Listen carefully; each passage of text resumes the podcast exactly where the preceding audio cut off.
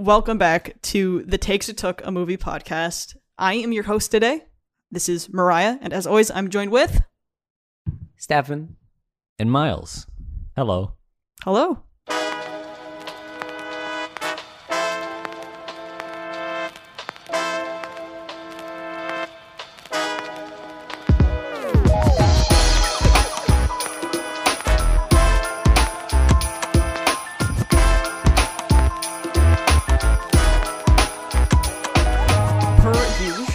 Jump into our movie for today. What movies have you guys seen recently? Hey, I watched a movie called Dredd. Judge Dredd? It's a it's a it's, it's the, a it's reboot. The second one, the with, second uh, one. with the uh, Karl psychic Urban. lady and psychic lady. Yeah, yep. Esper. Yep, yep. It's good. It's a good movie. It's a reboot of a nineties movie with Stallone, which is bad, very cheesy. I mean, it's fun because it's like, wow, it's so cheesy, but it's a bad movie.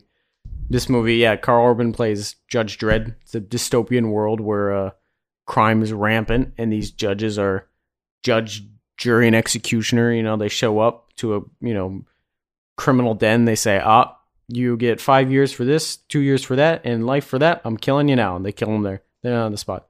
Damn.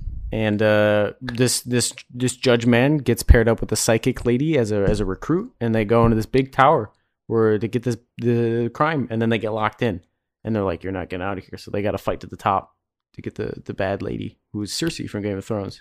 Very similar to a different movie you watched. Uh, very similar to another movie called The Raid, the which Raid. is a very similar uh, setup where these police go into this building full of like criminals, and then the criminals lock it off, and the police are stuck in the building, and they have to fight their way up. Except Although- that one's got a lot of like action and choreographed, like you know, hand to hand fighting and like Hong Kong kind of like.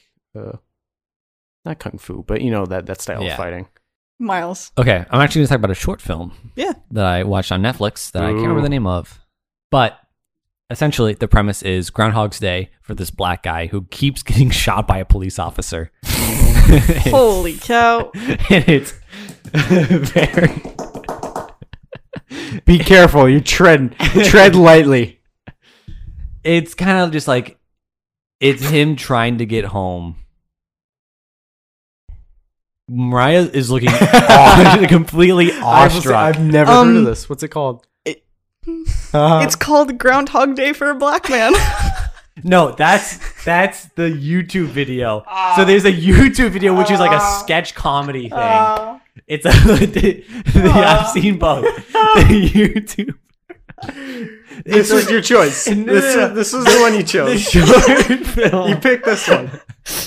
The short film is good. The YouTube one is funny, but it's like, so in the YouTube one, the guy's getting pulled over by the cop every time. And, you know, he'll be like, "Oh, here's my I D." And the cop's like, "He's got a gun!" And it kills him. And he ends up like putting powder on his face to look white, and the cop lets him go. But in the short film, it's more about like, the struggle that, you know, African Americans go through in America. But it ends, uh-huh. it ends with him going to the police officer and being like, "Hey man, like, you're not going to believe this, but I'm stuck in Groundhog's Day. Here's all the signs. Please just let me go home. I want to see my dog." And the go- cop's like, "Okay, I'll escort you home just so like nothing happens." And then you find out the cop's in on it. He knows that everything's repeating and he just keeps killing him for fun. Um, okay, so I found I found the title. So okay. it's it it must be based on that then? I have no idea. Okay. Um but the be. one on Netflix is called uh Two Distant Strangers. That's that's it. Two Distant Strangers. But I I oh. just the fact that you that yeah. you phrased it as "It's Groundhog Day for a Black Man," and I and like it, looked it up and like that's exactly what the video was called. Yeah. Whew, okay. Anyway, it's a good short film. Cool. Wow. Watch it. Also watch the YouTube one, it's funny. Um, well, recently, I have tried to get back into reading books more. I used to do that, kind of stopped. So nerd. I read this book Ooh, called... Nerd. We don't read books here, we just watch movies. I read this book called Empire Falls by Richard Russo, and there is like a two-part, I'm going to put quotations around it, miniseries. Like, the, the first one is almost two hours long of the episodes, and then the second one's like an hour and thirty minutes or something like that. Richard Russo wrote the screenplay for it, um, and it's got Ed Harris and Paul Newman and Joanne Woodward and Danielle Panabaker, who is in Sky High. Anyone? Yo, Sky High. Yeah. So little, um, little side fun fact for you oh. guys who love Sky High. There were supposed to be four of them, one for each year that they were in high school, but we never got it. So oh damn. Um, but yeah, I watched that. It definitely, you know, I I don't mean to be that person, but the book was better. But yeah, I it watched was, that. It was a. I watched it too. I don't want to say mediocre, but like. I don't know. It was also very of its time. A lot yeah. of the things they did was very early two thousands, and like the way they was like they transitioned to a flashback and like him talking to his young child self, and you know, it was just kind of things was like, oh, oh Philip Seymour Hoffman's also in it. Forgot mm-hmm. about that. For like well, five minutes total. I mean, it's a bit of a hot take, but I think books usually are better than we like. I like the Lord of the Rings books more. Um, Fifty Shades of Grey, I like the book more. Big fan of mine. Con- yeah, I'm going to cut the bit here. Yeah, you could cut the bit earlier. Um, but yeah, it's basically about like a small town called Empire Falls, and it follows Miles Roby, who's like a forty-year-old. Miles? Miles?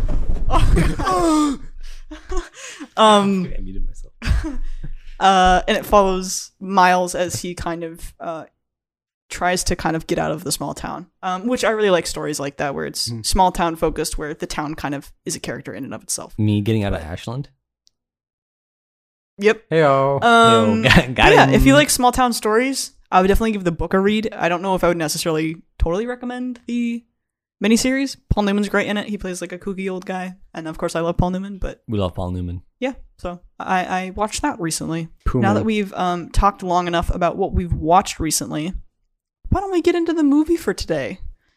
And that movie is a wonderful movie. I only watched Planes, not you didn't trains, see trains or, or automobiles. automobiles. Bummer. Um, or feet. Or scooters. Skateboards. Hoverboards. Rocket. Motorcycles. Portal. Yeah. Um, but yes, this is actually going to be kind of our first just... Bike. We missed... Do we miss bike? Yeah, we, did. we didn't do bike. It's a big one. That is a big one. Anyway, this is actually going to going to be like our first just straightforward comedy that we cover, which I realized. Um, so I'm excited.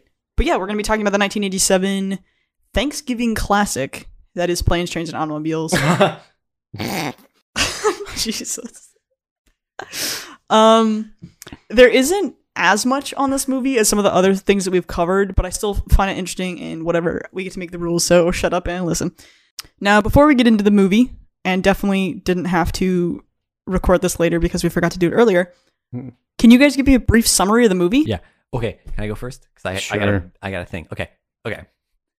In your mind palace, imagine a man in a suit running down New York. Taxi! Taxi! Oh, someone stole my taxi! Oh, I gotta, I'm, I'm late to the airport. Get in the plane. It's you, you son of a bitch. Oh, the plane has to land someplace else. What are we gonna do? Oh, let's get, get a hotel. I don't want to get a hotel with you, you, you stinky man. Oh, we only have one bed. This is terrible. Guess we gotta cuddle. Guess we gotta cuddle and mm, mm, cuddle and sleep together. You put your hand between my thighs. Mm, oh, gross. Someone stole all of our money. How are we going to get out of here? Would you like some rings, sir? Okay, Stefan. Whew. Boy, um, I, I'm having a hard time even recalling. I think they, they took my credit card. My credit card's your credit card. Now we got no credit card. Credit card, credit card, credit card, credit card. Bus.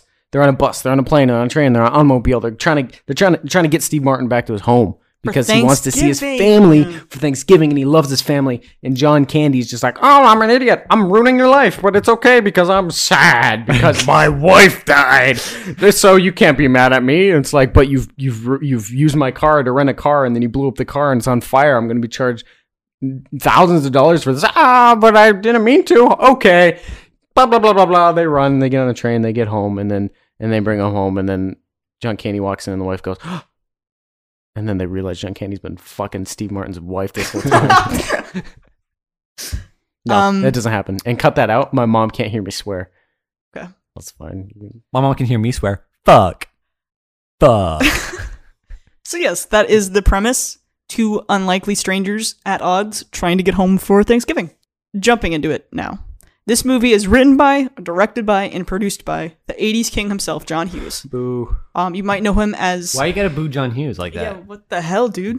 Because his movies suck. No, they're fine. That's just a joke. Don't get mad at me. Um, He's the one who created National Lampoon, sixteen Candles, Breakfast Club, Pretty in Pink, Weird Science, oh. Ferris Bueller Day, Ferris oh, Bueller's Day Off, Home Alone, yeah. and Uncle Buck, What's... amongst a okay, million so other movies. Quick thing. There's a thing where like Hughes era or something yeah. like that, where it's like Hughesisms or something. I yeah. don't know. So yeah. me, as you guys know, bad with names. Worse among with directors. Yeah, among things. Yeah, among things. Couldn't I before you had just said that, I couldn't tell you who he was or what he had done. Mm-hmm. Knowing that he has created pretty much all of my favorite like the eighties classics of that era yeah. is him. Mm-hmm. Wow. Yeah.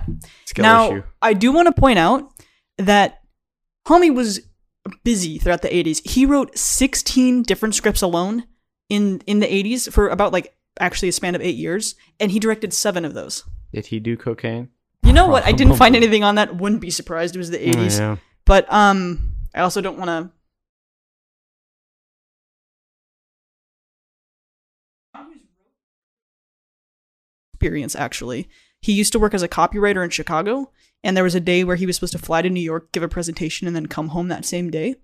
Um, and what was supposed to be a one-day trip ended up becoming five. Oh, God. Uh, he had to stay extra nights in New York before his like diverted flights took him to Denver and Phoenix and then eventually back home to Chicago. So when he's working on all these movies, he was thinking back to this experience and he thought, there's a movie in that. Um, and he wrote this entire script in three days. Oh, Jesus. He wrote the first huh. sixty pages in six hours. You... Coke is involved. That man is I, and I will say, out. John Hughes was known for just absolutely cranking out movie scripts like insanely fit fast. Um, and he usually wrote scripts in three to five days and then would have about like twenty rewrites of them. I, I don't want to say it was like a shitty first draft.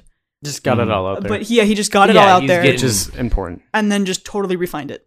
But I mean, three to five days to write a script? That's insane. Absolutely that's like bonkers. Give me some Coke and I'll give you a whole trilogy. I know there's a movie we'll probably cover it at some point about Boss the, Baby. The yeah, Boss Baby and Boss Baby Two. Hopefully, not Boss not Baby even three. Joking that like we will genuinely be covering those. We will, right? yeah. But no, there's a movie about like a, a writer during the Red Scare who gets blacklisted. Columbo, I think. Trumbo, yeah, and he ends up.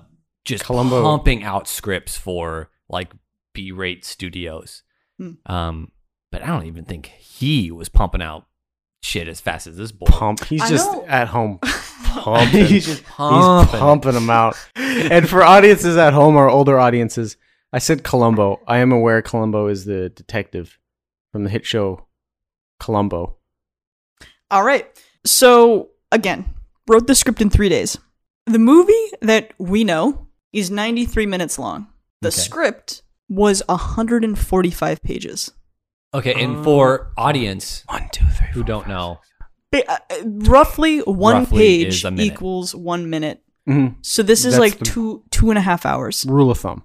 Um, which is insanely long for a comedy. Usually with comedies, you try to kind of keep close to the ninety-minute mark. Um, See, obviously, th- they didn't use the whole one hundred forty-five pages, but he wrote that, and they shot all one hundred forty-five pages. Oh, God. Yeah. Mm. See, it sounds like he put two movies together.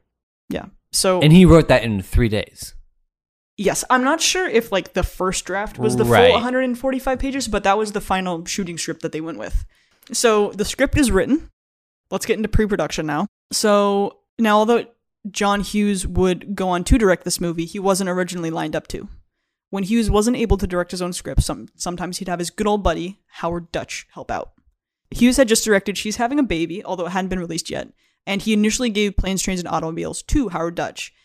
Uh, Hughes was still going to be producing it, though, and obviously had written it. Uh, the original casting Hughes wanted was actually Tom Hanks as Neil, as Steve Martin's character. I can see that. And John Travolta as Del. I can see that less. Yes. Yeah. Uh, unfortunately, Hanks was busy doing a movie that I am for sure going to be covering later. Big. It's big. Big. I I'm so love good. That was Big. A, that was a shot in the dark. I guess it was a shot in the dark because I know you love Big. It was a, it Big. was a shot in broad daylight. Yeah, down the sights. Mm. Yes, at a target two literally feet away. Two feet away.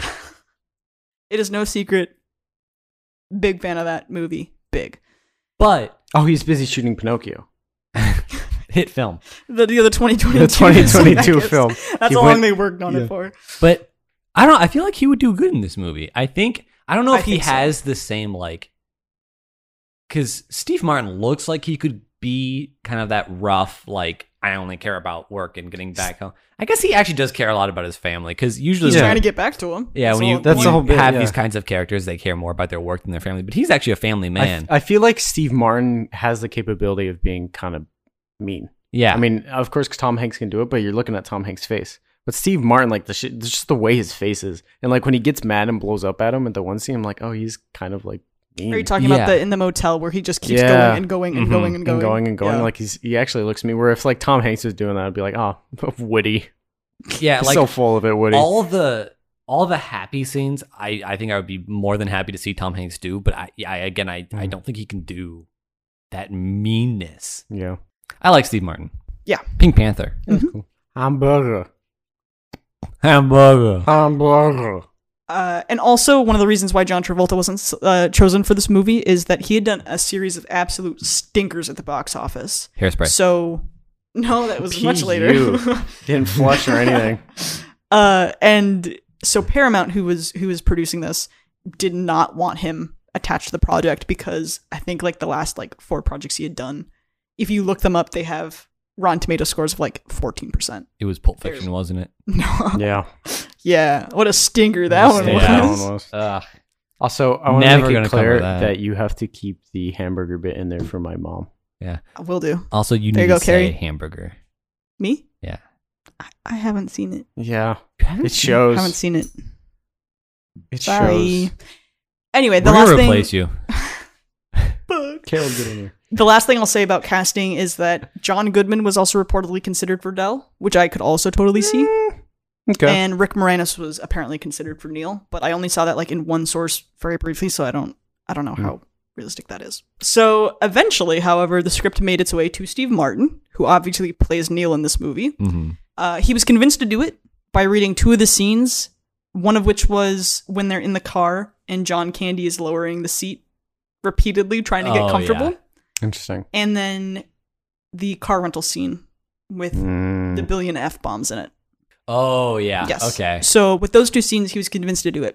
At the same time, he was confused and concerned why the script was one hundred forty-five pages long. And he asked John Hughes, like, oh, what are we probably going to be cutting from this? And Hughes was like, what are you talking about? Huh? What's what's cutting? And Steve Martin was like, uh, uh, yeah, oh? This is a one-shotter, yeah. my guy. We're and not... He's, and he's like, oh, okay, I guess I'm still down. But like, damn. So then Steve Martin signed on. There you go. And once Steve Martin signed on, Hughes was like, "Oh hey, my my good old my good old buddy Dutch. Remember how I promised you that you could direct this? Well, now that Steve Martin is here, I kind of want it back. So I'm gonna take it back, and I'm gonna give you this movie called The Great Outdoors, which also starred John Candy and Dan Aykroyd, but not Steve Martin." No, I mean, I will say like he was give, he wrote it and he was producing it. Yeah. I'm like, I yeah, he can direct it. Yeah, if but he wants. You give you give your dog a bone. But yeah, you can't, take, you can't take it away, away from his. I mean, mouth. So even though he didn't get Planes, Trains, and Automobiles at that point, Dutch had also done Pretty in Pink, which was obviously massive. So it's not like he was just getting these B-rate movies. He was still doing John Hughes written films, which obviously were very big at the time. I mean, Pretty in Pink is no Weird Science, but true. The Weird Science, Weird Science. The last thing I'll mention about pre-production is this very bizarre interaction I read about in one of the articles that I read, which obviously I will be linking some of the articles in the show notes below if you guys want to like check out mm-hmm. the check out some of my sources. But there was a publicist who went to go meet, meet Hughes to try to get hired on as like the unit publicist, but Hughes wouldn't give him the script to read because he wanted to like keep it under wraps. And so instead of like letting him read the script or anything, Hughes acted out the whole script for him. And then the publicist didn't even get the job. So you're telling me You're telling me that funny bit that I did while describing the movie. Mm. John Hughes did. John for his Hughes did. With the... yeah. It's almost like it's almost like it writes itself. Exactly. So now we're into filming. They shot this film in eighty-five days in mostly Batavia, New York, and South Dayton, New York, beginning in February of nineteen eighty-seven with a budget of fifteen million dollars. Yeah, okay. The idea was that they wanted a Midwest look, but even more snow. to make the delays and the shenanigans more believable. They initially started in Chicago for like the bus station scene, but there was no snow. Mm. They waited for weeks. There was no snow. They mm. they shot some of the interior shots, but basically had to kind of keep moving back between the Midwest and the East Coast, just kind of chasing the snow where they could find it. And so they ended up filming the majority of it in New York. They also shot at Lambert Airport in Saint Louis, where it was eighty degrees in like February, March, and they had to ship snow in. Oh, and also in New York, they also had to ship snow in. I always think it's funny when they have to ship snow in. No, yeah. no snow. More like snow. Yeah. So yes, they had uh, some issues which caused delays f- just because for some reason weren't no snow. John Candy famously showed up to the location with a lot of exercise equipment like treadmills and weights, and Steve Martin said that by the end of the filming he hadn't used it once, mm. which is funny but also just sad. It's sad. It showed that like he really wanted to like work out and he just never did. The two of them also became very good friends while they were filming this, and Steve Martin to this day talks very highly of John Candy and said that he thought he was actually similar to Del, and that he was, quote, very sweet and complicated, and so he was always friendly, always outgoing, and, you know, funny and nice and polite, but I could tell he had kind of a little broken heart inside of him.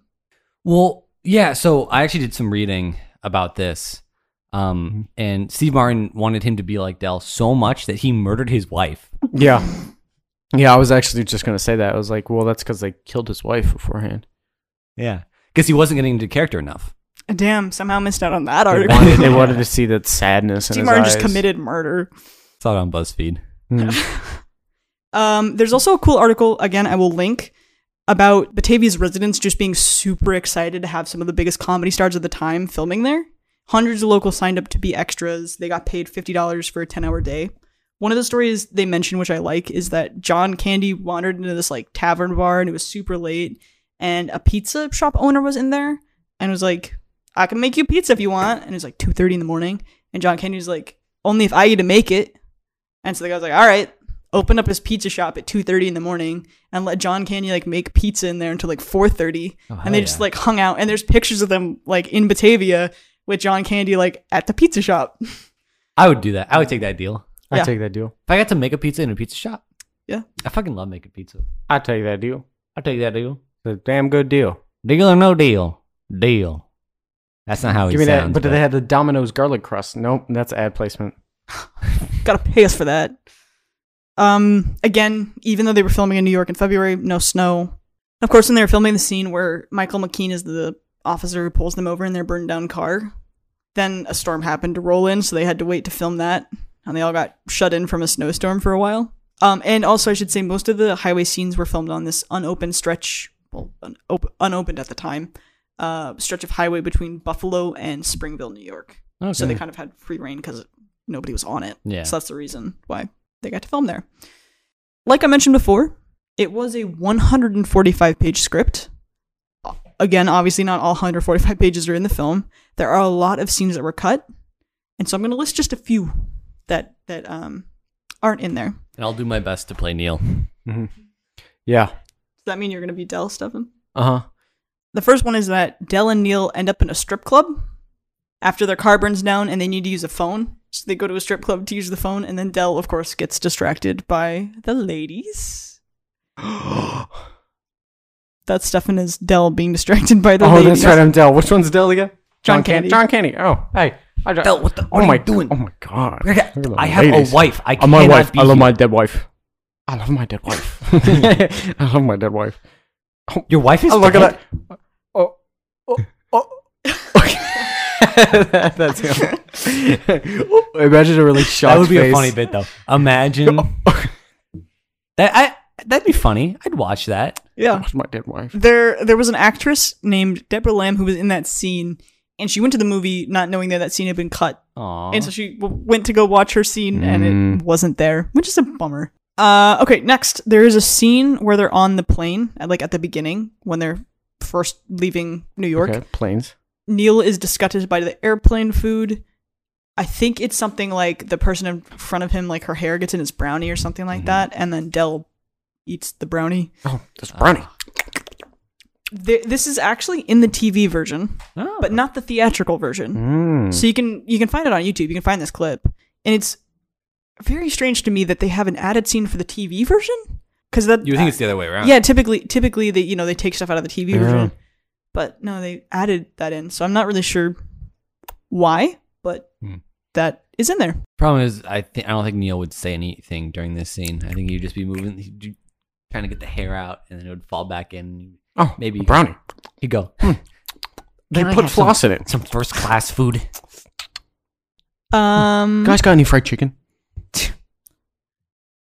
Also on the plane, there's an extra like three paragraph monologue that Del gives, because obviously at the beginning he's talking um, N- Neil's ear off, mm-hmm. and they had even more footage of just that, essentially of J- Del talking, but cut some of that out.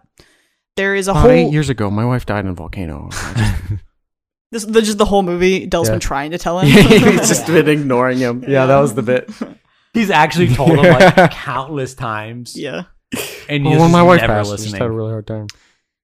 There is a whole subplot where Neil's wife thinks that he is like with other women, and that's why he's not coming home for Thanksgiving. Mm-hmm. She thinks he's cheating on well, her. Well, I remarked on that because at the end, when you see her when he walks in the door, she looks like she's just been waterboarded. It's, it's like yeah. this, it's like, like she, a two second just had shot. The, just absolutely knocked yeah, it, out of her really like she's does. Like she looks like she's dead yeah and it's that's kind of always the vibe I got from her is that she was like, oh, is he being unfaithful, because she kind of doubts him. She's like, you're where what do you do what yeah There's a scene that was shown in the trailer for the movie uh where they're in that first motel room that they share together, mm-hmm. and Del is in the bathroom and he's doing like an impression of Elvis Presley with like a hairbrush, amongst yeah. other things. Oh, mama fat. No. Oh, mama, look at my hair. He dies on the toilet. Oh, mama.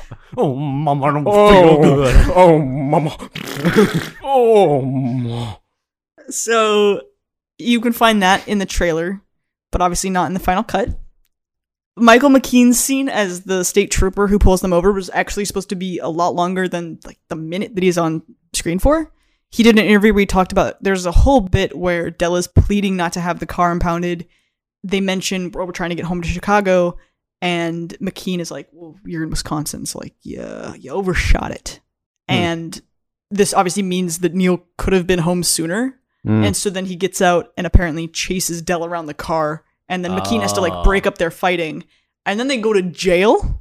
Mm. And then it, I think what happens is they cut to them like walking out of jail. And right. I believe Del says, because obviously Del uses Neil's car card to pay for the car rental. Mm-hmm. And he reveals to Neil, I didn't have insurance on it. Mm. And so then Neil punches him. Yeah.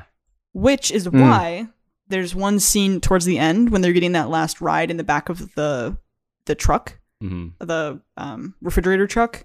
Del oh. has a black eye. Mm. And they never explain oh, it. I, d- really. I didn't notice. Yes, they. It, it, he's got a black eye, and in the movie, the only line that they say is, Del says, "Oh, the driver's weird. He doesn't want anybody riding up in the cab."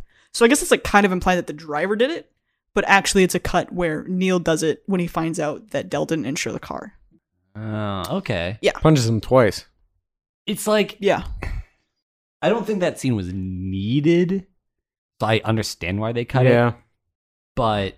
I think seeing them run around the car and yeah, yeah. The overshoot thing is weird to me though, that they overshot it. Yeah, well, it's because Del is driving and he doesn't. Yeah. You know, he goes down the wrong road. He's going the wrong way, so yeah. Del is an idiot. Is a mess up. Yeah, he's a little dumb dumb. Um, there's also there was also apparently a scene with Jeffrey Jones, who plays the principal in Ferris Bueller. I thought you were gonna say Jeffrey Dahmer. Yeah. N- No. I got brains on the brain. Nope. Jeffrey Jones. Uh, but that scene was cut. I couldn't find like any information on what that scene was at all. Mm-hmm. So who's to say? But apparently he was in a scene and it got cut. And just like the black eye refrigerator truck bit, there are a couple scenes that had other deleted scenes that explain things better. So during their stay in that first motel, Del orders a, uh, a six-pack of beer and a pizza. This was obviously cut. He steals money out of Neil's wallet. Mm. Uh, they mention this later at the diner, when Neil goes to like look in his wallet and find out that they've been robbed, mm-hmm. he mentions like, oh, you took my money for pizza. And that was because mm. they shot a scene where he does that. Del then only gives the delivery boy a one dollar tip. So the delivery boy comes back and robs them. So that's who the thief is. Oh. It's this vengeful delivery boy. I see. Some, yeah, yeah, it's not it just some weird. like random kid like who just broke in. Yeah, because in the movie they make it seem like it was just a total stranger. Yeah, yeah. But yeah. it's actually the delivery boy that does it. Okay. Yeah, and also when he orders the six pack and the pizza, there's the vibrating bed bit, and mm-hmm. he puts the the beer on the vibrating bed. So when he opens it, it sprays all right, over the place. We don't see that either. Yeah. But they mention it again where Neil's like, I'm soaked in beer. Yeah. And Del's like, oh, do you want to, you, do you want to like change spots? And Neil's like, no, like I'm just going to go to bed. So they allude to those things, but they they did actually shoot things. So it, it would make more sense if they kept those extra scenes in. Right. But they just took them out. Uh, Which I feel like that, I mean, that it's bound to happen when you have a hundred and something script that you cut yeah. down to ninety. Yeah. Yeah. So yeah, those were just a handful of the kind of deleted scenes. Uh, Hughes also loved improv, and a lot of moments are improv, as well as the billion deleted scenes. So he already has a one hundred forty-five page script, and he goes, add to it. Just like ad-lib, go crazy, have fun. Uh, an example of this is when Owen, the cabbie's son who picks them up in the truck, where they have to sit in the back with the dog, um, he introduces himself, and he's like uh, hawking loogies, and he spits into his hand right before he shakes Neil's hand. That was the actor just improv-ing the whole bits for his character. And Steve Martin was not expecting him to spit into his hand. So when he shakes it out of the corner of the screen, you can see mm. Steve Martin grimace. And immediately after they shot that, he like ran off to go wash his hands. Mm. And the, the crew like burst out laughing. Um, and it made it into the cut. So if you look really, it's it's like yeah. half a second, you just see in like the bottom right corner, Steve Martin's face just be like, oh, as he's shaking this guy's hand. Yeah. There's also just like a lot of lines and bits that were just ad-libbed. I couldn't find like a definitive list necessarily, but I think yeah. you can kind of tell when you're watching it when they're kind of like freeballing and like kind of just keep going. Yeah. Mm-hmm. Another example of improv comes from the scene which gave this movie its R rating. Can either of you guys guess what scene that was? And that is what gave it an R, right? Yes. Um, so silly that they were willing to die on that hill.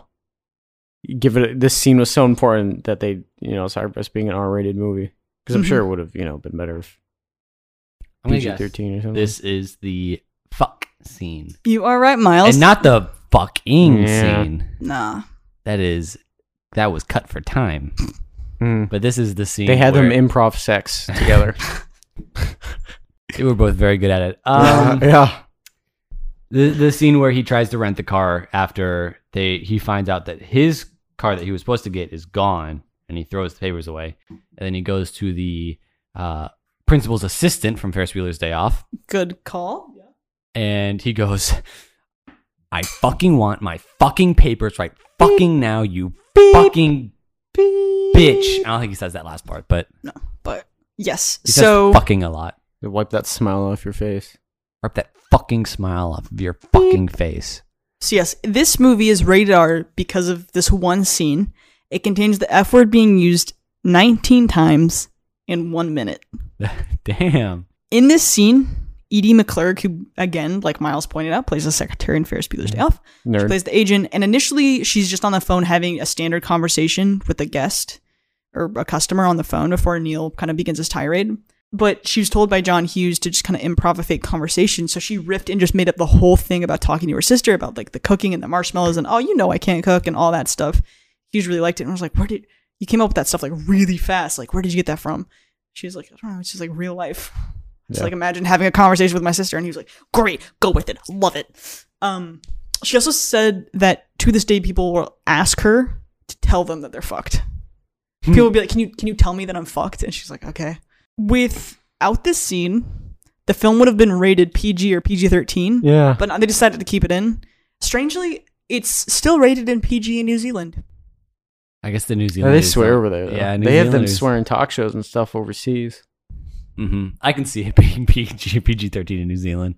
Uh, one thing I do like about this scene is that, well, in in general, I think with this movie, a lot of us can relate to Neil with the travel issues, because when you have a flight that's canceled, I hate travel. Or yeah, you have things like that. You know, I there was one trip I was trying to get back to school after winter break. And there was a huge storm, and I got held up in Seattle, and I had to stand in line for hours, and then they shipped me to, like, a hotel, and then I get up at, like, three to go on the another, another flight, and I got diverted, and da-da-da-da-da, and, like, my it was horrible. And so I totally relate to this, and so I think that scene where he's cursing at this poor car rental employee, mm. on one hand, you're like, oh, she doesn't deserve it, but on the other hand, you're like, we've all been there where we've kind of wanted to say those things before. Yeah. yeah. You know? Obviously, I think most of us have filters where we don't do that. Mm. Dude, I could have a flight.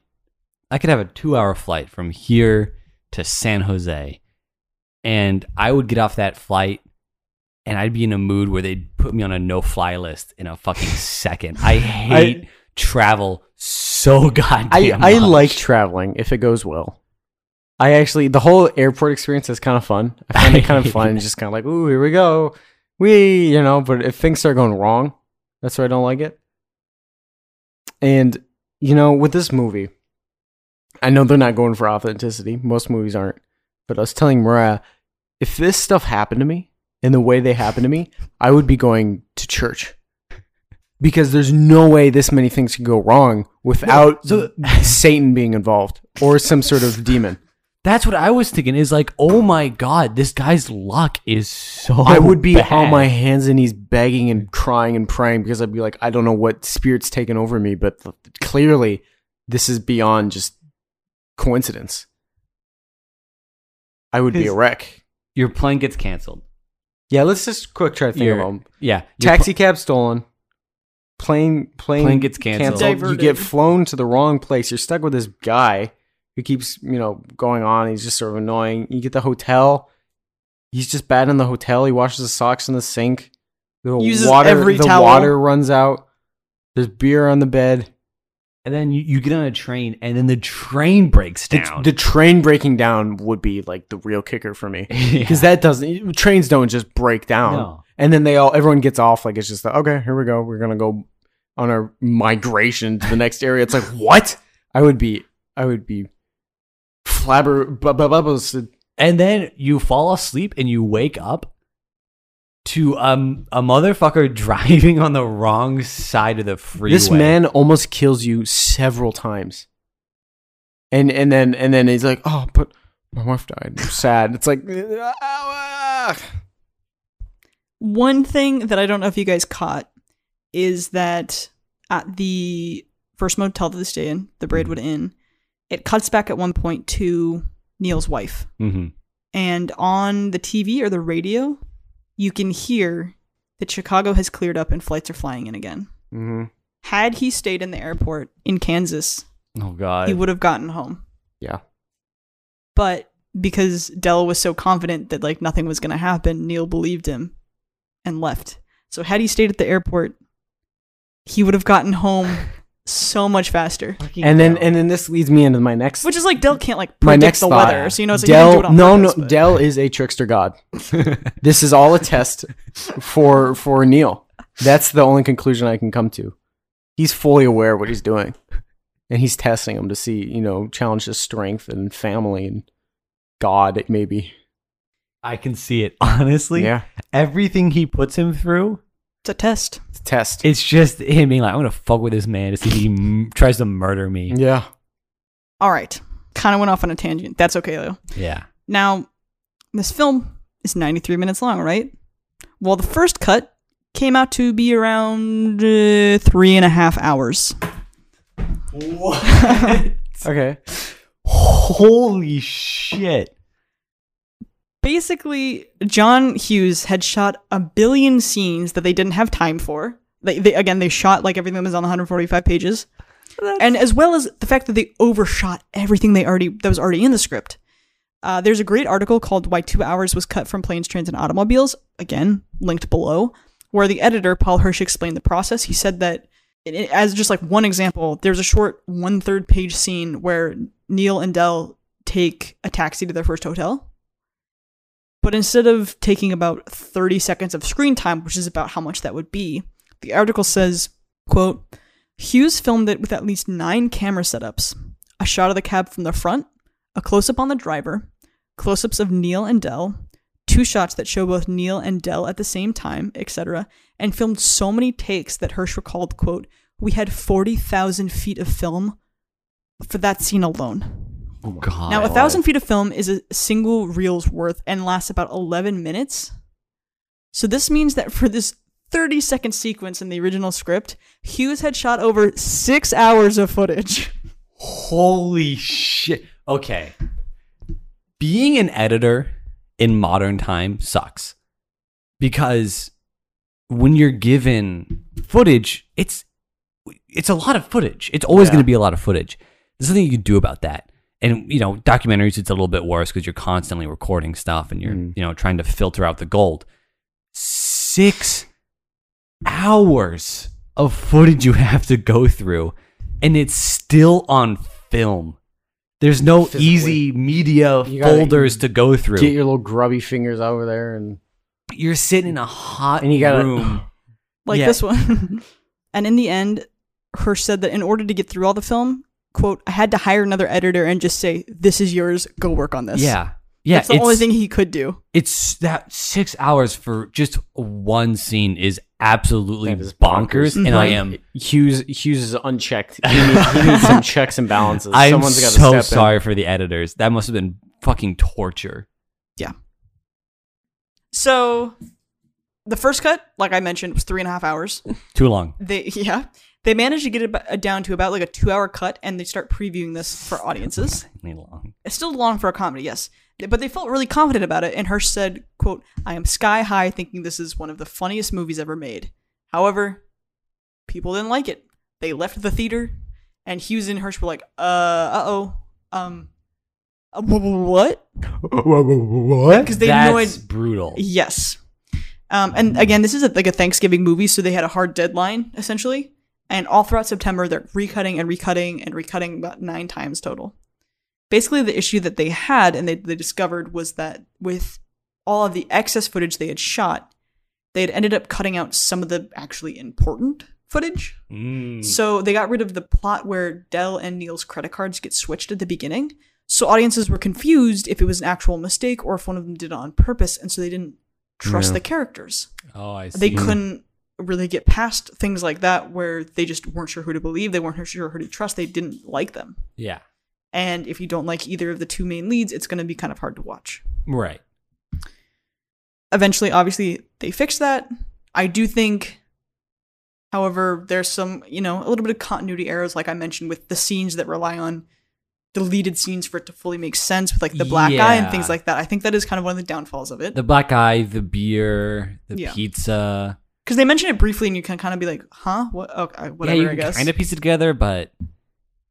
It's not absolutely critical, but really? It does add to it. You say black eye? Black-eyed peas? It sounds like you... I thought you said black eye. Yeah, they cut the black eye so I was out of the like, movie. Black eye. A little racist, if you ask me. Before we wrap up and get to... I'm moving on past that joke. Before we wrap up and get to the reception of the movie, I want to talk about the original ending that they had planned for this. Obviously, in the film, it ends with Neil bringing Del home with him for the holidays after we find out he's homeless and his wife has passed. Can I get a boo-womp? But how Hughes originally envisioned it was that Del kind of accompanies Neil all the way home. Just follows the man. Yeah. And I think we can agree that that's not nearly as good of an no. ending. And no. it kind of, it doesn't, it doesn't really make him... sweet. It no. kind of makes him like a stalker. Yeah. You know, their goodbyes. Which is a homeless man who's hoping to get. Yeah. yeah. Um. Their goodbyes would just wouldn't not have been as sincere. It would have been no. just kind of weird, in my opinion. Thankfully, Hughes realized that. He realized that Del was what he called a noble person who could take a hint and not just blindly follow Neil all the way home. But in order to get the new ending that he wanted. Now, here's my question. Mm-hmm. Right before you get into your final thing. Yeah. Why is he homeless? Uh, well, because I think he's like a traveling salesman. Oh. Mm. And I think my, my hunch is, I don't think it's ever fully, fully explained. Uh-huh. Maybe I'm wrong. Shoot us an email.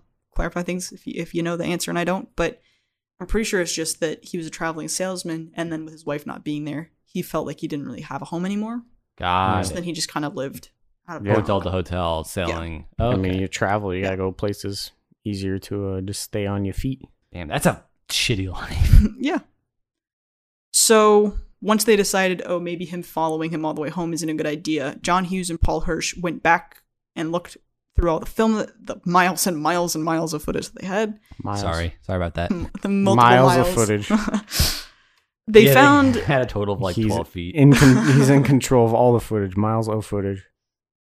They they found this one clip where Hughes had kept the the cameras rolling in between takes when Neil is finally headed home, and he sits down and he's like relieved. Steve Martin wasn't aware that the cameras were rolling, and he was he was thinking about his next line. Mm-hmm. And you see him, he's kind of like looking off to the left. I believe this is the shot that they reference in like the articles that talk about this. Hughes thought that Steve Martin had, quote, a beautiful expression on his face and kind of in this unguarded moment. And so they used this to kind of be Neil's realization to go back and get Del. Yeah. So there's the bit where he sits down and then he's kind of like looking off to the side, like piecing things together about like, oh, he said he hasn't been home in years. Right. And uh, mm-hmm. you know, what I thought was nice about that scene was it starts off with him just thinking about his family. Yeah. Yeah. And then it's like those thoughts of him and the, the mm. journey that they've gone on together kind of like creep into his mind. Mm-hmm. Yeah. Um, I like that a lot. Yeah. yeah. So they totally re-edited that to make the ending the way that they wanted. Now, obviously, a better ending. I think we can Way all agree. Ending, yeah. Yes. Finally, movie's done. It's cut down to ninety-three minutes. They have this new ending that is nicer and sweeter than just kind of being stalkery and weird. Mm-hmm. The movie is released November twenty-fifth, nineteen eighty-seven, and it did fairly well at the box office. It didn't top it, but it stayed in the top ten for seven weeks. Okay. By the end of its run in January of nineteen eighty-eight, it had grossed fifty million dollars in the U S with a fifteen million dollars budget, which is pretty good. Um, and when it was released in February nineteen eighty-eight, I'm sorry. Luke, you guys run that one by me again. It made... fifty. Yes, and the budget was fifteen. Sorry, okay. I did kind of slur that. I apologize. I was like, oh, they broke even. Okay. Mm. No, yeah. Um, and then they released it in the U K in February of nineteen eighty-eight, where it did top the box office for its opening weekend. Mm. What I what I find more interesting than just those numbers, though, is that it kind of changed John Hughes' reputation, because at that point, he was really just known for writing teen angst movies. I was going to say he's like teenagers. Again, so. sixteen Candles, Breakfast Club, Ferris Bueller, Pretty in Pink, yeah. that kind of stuff. Which Weird obviously, science. yes, obviously huge hits in the eighties, but this showed change. It wasn't just a P G or P G thirteen rated movie. It was about two grown men, mm-hmm. you know, one dealing with like loss of a wife, you know. Mm-hmm. Uh, so it showed he could kind of vary his style a little bit. Steve Martin and John Candy have also reportedly said that this is their personal favorite movie that they've done. And Steve Martin in particular has done interviews where, again, he talks very kindly about John Candy. Um, There's one particular line that Steve Martin liked, which I believe they cut out because I obviously I did my research and then I rewatched it. And I don't think Del says this line, mm. but there's a bit where Del is explaining how he kind of latches onto strangers to kind of get connections. Mm. And he says, quote, but this time I couldn't let go. Yeah, they don't oh. say that. And John Candy ad-libbed this line, and Steve Martin says that like it made him cry when he like that, thought about those moments. Would have Damn. changed so much for me, honestly. But they they don't include that in the cut, I believe. Mm. I would have, I think, remembered that. Yeah, no, they don't. Yeah. Yeah, that would have been a powerful moment. Yeah, but Steve Martin remembers that, and he, he holds on to that moment a lot, mm-hmm. which I think is very cool. So that is Planes, Trains, and Automobiles. We're not quite done, because there are... some other versions out there that I want to mention before we get into the fun trivia. So around twenty twenty, there were rumors that they were going to do a remake with Kevin Hart and Will Ferrell. You haven't really heard much more about that since then, so I don't no. know. I don't need another fucking Get Hard. Just, you know what? Novel idea. Make a new movie. Ooh, I like that idea. But make, that's make a new movie. Hard. Yeah, and it's not safe, right? Because not at least safe. If you do it this way, you already know that one was successful. Yeah. So this one's going to be successful because it's just the same movie and people feel safe with that. Fuck you, fuck you. Don't, bitch. No, sorry. Anyway, I don't I don't know if it's actually going to happen or anything like that. I hope it doesn't. I, I genuinely I saw, hope it doesn't. I really hope it doesn't. Yeah, I saw a few articles like from twenty twenty, didn't see anything recently about that. Uh, more importantly, do you remember how I mentioned a few minutes ago that there was the three and a half hour cut? Yes. That they had? Well, for years, there have been rumors that it's locked away in Paramount. Release it. And Hughes has publicly said that the extra footage was probably deteriorated. It's probably not good. It would take him years to go through it anyway. However, on October first, twenty twenty-two, mm. Paramount announced it would be releasing a four K version of the movie with over seventy-five minutes of deleted and extra, like, extended scenes. Release the Hughes cut. Release the Hughes cut. Oh, baby. So this this will be its thirty-fifth anniversary this year. This extended version is going to be released on November twenty-second. I want to point out that we record these episodes earlier. So for you guys listening now, this is next week. This is coming out. For us, this was just announced. I will say, you know, researching this movie and knowing that I wanted to do this movie, I had heard rumors of this three and a half hour cut. And for literally years since the movie came out, it has always just been, it's locked away. We're never going to really see it. Yeah. So this is a really big deal that they're coming out with this extended version this year. So they just announced it. So if you guys like the movie and you want to see an extended cut, keep an eye out. Again, that's November twenty-second. They're releasing it. If you want to see the extended cut that literally people walked out of the theater over, then be excited. I'm going to watch it and I'm going to laugh my butt off. Yeah, I'm I'm personally really excited to see the scenes that they include. I want to see the extended cuts. I, I think it's going to be really cool. So yeah, that's um that's just like some big news for the movie. Really great timing for the fact that like we're recording it and releasing it now. The so, stripper's yeah. finally going to get to see her scene. Hopefully, yeah. Yeah. Yeah. So. So great Googling That's movie. That's kind of how I want to end it. I'm going to get into a few trivia and then we'll go through our thoughts. Trivia. Trivia. Yes. God. Trivia. Elton John was supposed to write like kind of like a theme song for this, but two days before recording there was an issue with like the ownership of the song because Paramount wanted ownership, but under Elton John's contract with his label, he needed like they needed to have ownership, so they just like couldn't work out mm. that stuff legally, so it just it made it impossible and it never happened. Kevin Bacon appears twice in this movie.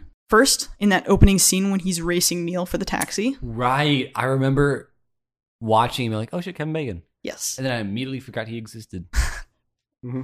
The other time he shows up is when Neil and Del are in the that first motel and it cuts back to Neil's wife. Again, like I mentioned earlier, there's the bit where you can hear that the airport is cleared up, so Neil could have gotten home. But there's a movie playing on in the background, and it, it's a movie called She's Having a Baby, which was a yet-to-be-released Hughes movie that he had just shot, starring oh. Kevin Bacon. So Kevin Bacon's voice is heard. They also, I have, okay, I haven't seen this movie, but from my understanding, they do this same scene in that movie where they're racing for the taxi. So it's basically suggested it's like that the same it's universe. the same, same universe yeah. as She's Having a Baby, even though they're listening to it on T V.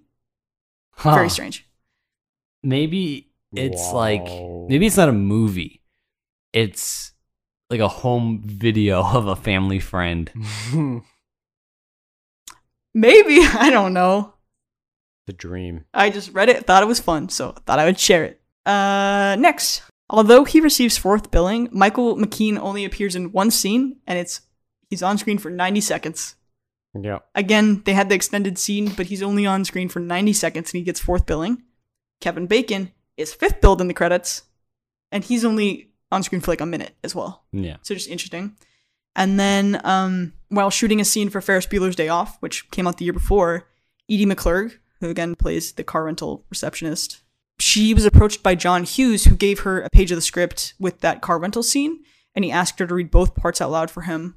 She did it, and he just like took the page back and didn't say anything. And then a few months later, he called her and was like, "You want to do it?" And that's how she got the part. He just like gave her the script, had her read it, and then just decided, "Yep." I I always hate auditions and stuff because it's like you read and stuff, and then you have to wait like three months. Lame. Anyway, cool that she got it though. Fuck, fuck, fuck, fuck, fuck, fuck, fuck. You're fucked. Yeah, I like that she gets the last line in that scene and stuff. Frick. Anyway, so that is the trivia that I have for Planes, Trains, and Automobiles. That's good trivia. And now I'll turn it over to you guys. Wow. To see what you thought of it. Miles, what did you think of this movie? I liked it. I thought it was a fun little comedy. Um, I had a good time watching it.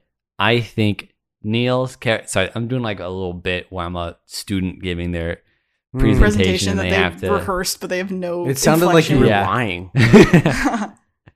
No, I thought it was good. I think Neil was kind of a shitter. I think Del's kind of a shitter, though.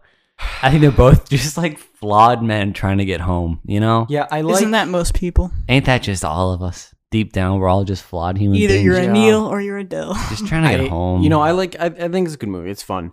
I do find it irritating, and it's not a very relaxing watch for me. It's not. Because you, you relate so much with Neil.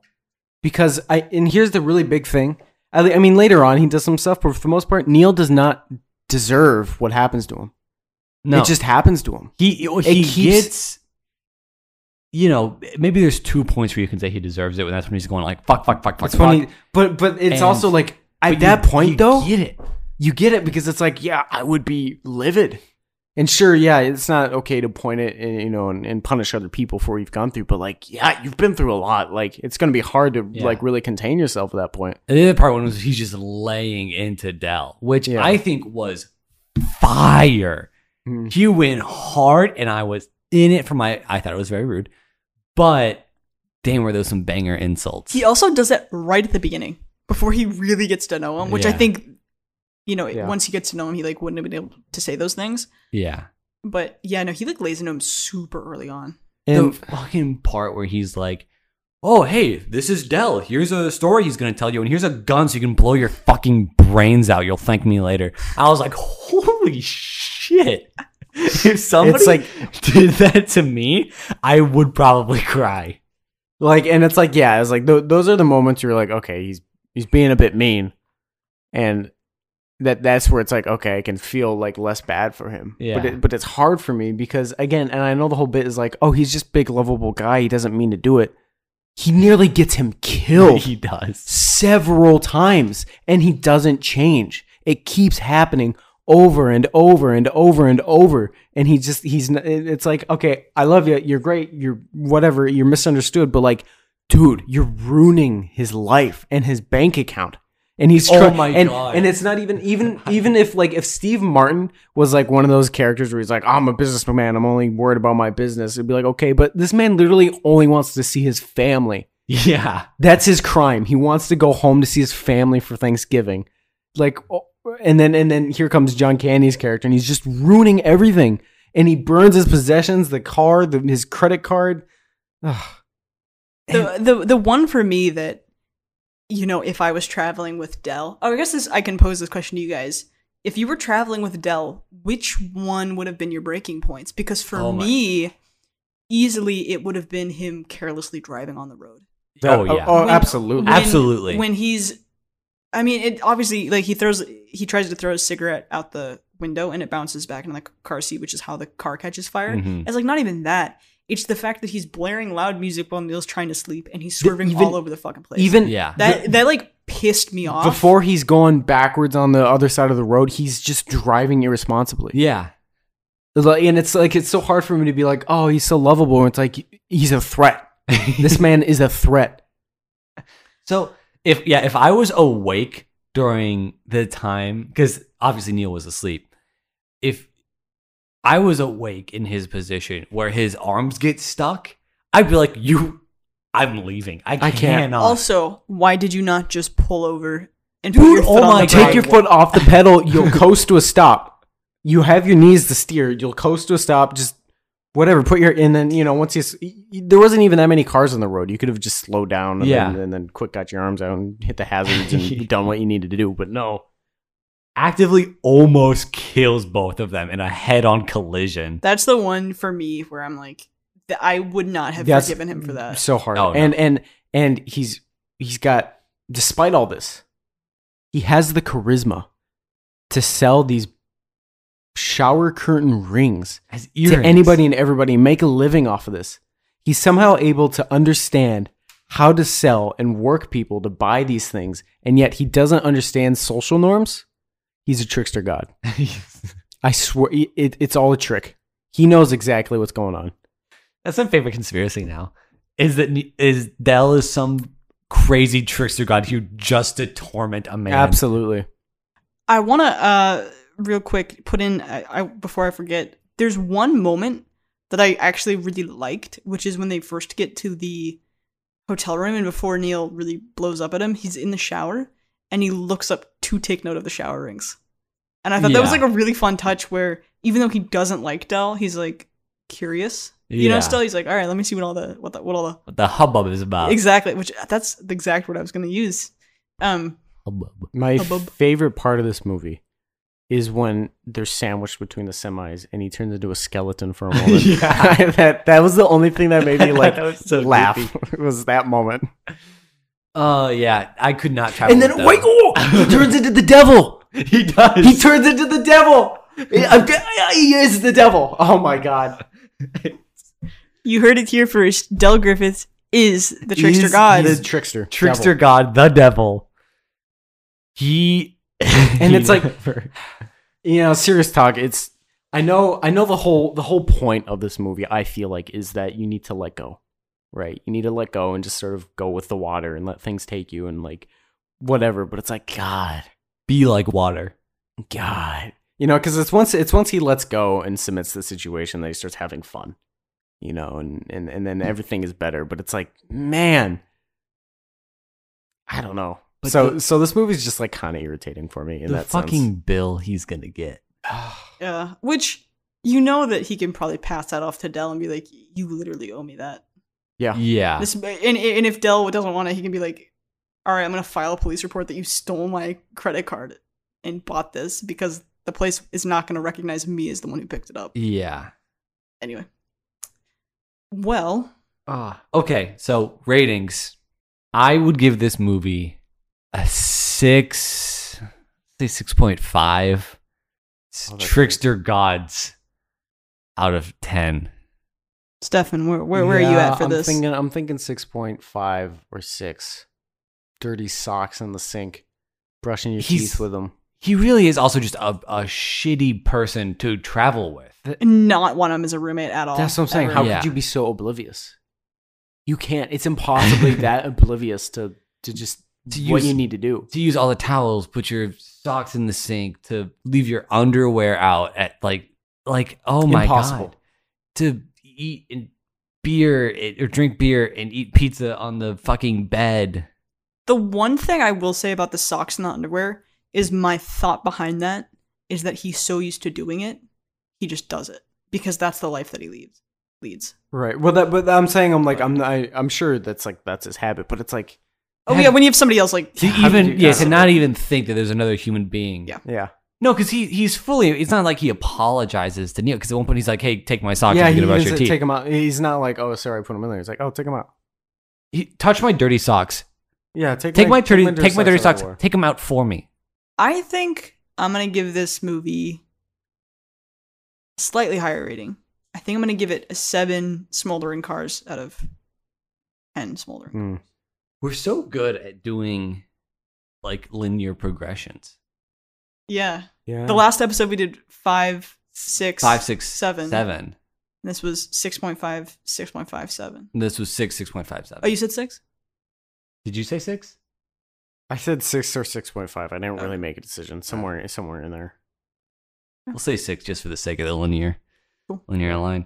Um, yeah. Anyway, that wraps up today's episode. Miles, you're next. Me. What, what you we're got watching, planned? What wonderful Golly. film are we watching? So we're for... gonna watch another really lighthearted uh, comedy. Film. Yeah, just because you know we we just got out of Halloween. Um, we just did Planes, Trains, and Automobiles. So I figured a nice lighthearted movie for us to do is Full Metal Jacket, covering one of.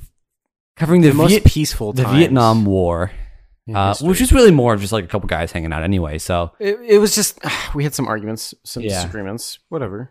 Um, there's a lot about this movie. Mm-hmm. Mm-hmm. It is a very good movie, in my opinion. Mm-hmm. Talking about a very infamous director. Yes, very infamous. I will say, if you have not seen Full Metal Jacket, one, I am slightly surprised. Two, Go watch it. Go watch it unless if, if you have a thing against suicide. Preparation. Yeah, that is a I good guess, trigger warning, actually. Yeah. Yeah. Uh, but yeah, if you want to make sure that you watch it before we cover that next, then you can know exactly what we're talking about. So highly recommend you give it a watch mm. before the next episode's out. Trigger warning. Is that you, John Wayne? Is it me? But in the meantime, you can always find us on social media. We are on Twitter and Instagram at The Takes It Took. And again, if I missed anything or you want to send us an email, you can do so at the takes it took at gmail dot com. Until then, keep watching movies. Be safe. Have a good Thanksgiving. Oh, yeah. Do have a good Thanksgiving. Eat food. Don't, for the love of God, let Del drive. Yeah. No, or do anything. Don't let him accompany you. Just yeah, leave that motherfucker on the side of the no, road. Don't make any deals he makes either. Crossroads or anything. You will take your soul. And with that advice, we bid you adieu. Farewell. Bye. Bye. So long. You, my friend. Yes, word to God, Stephanie. I thought Moriah would jump in. Dude, out of the box.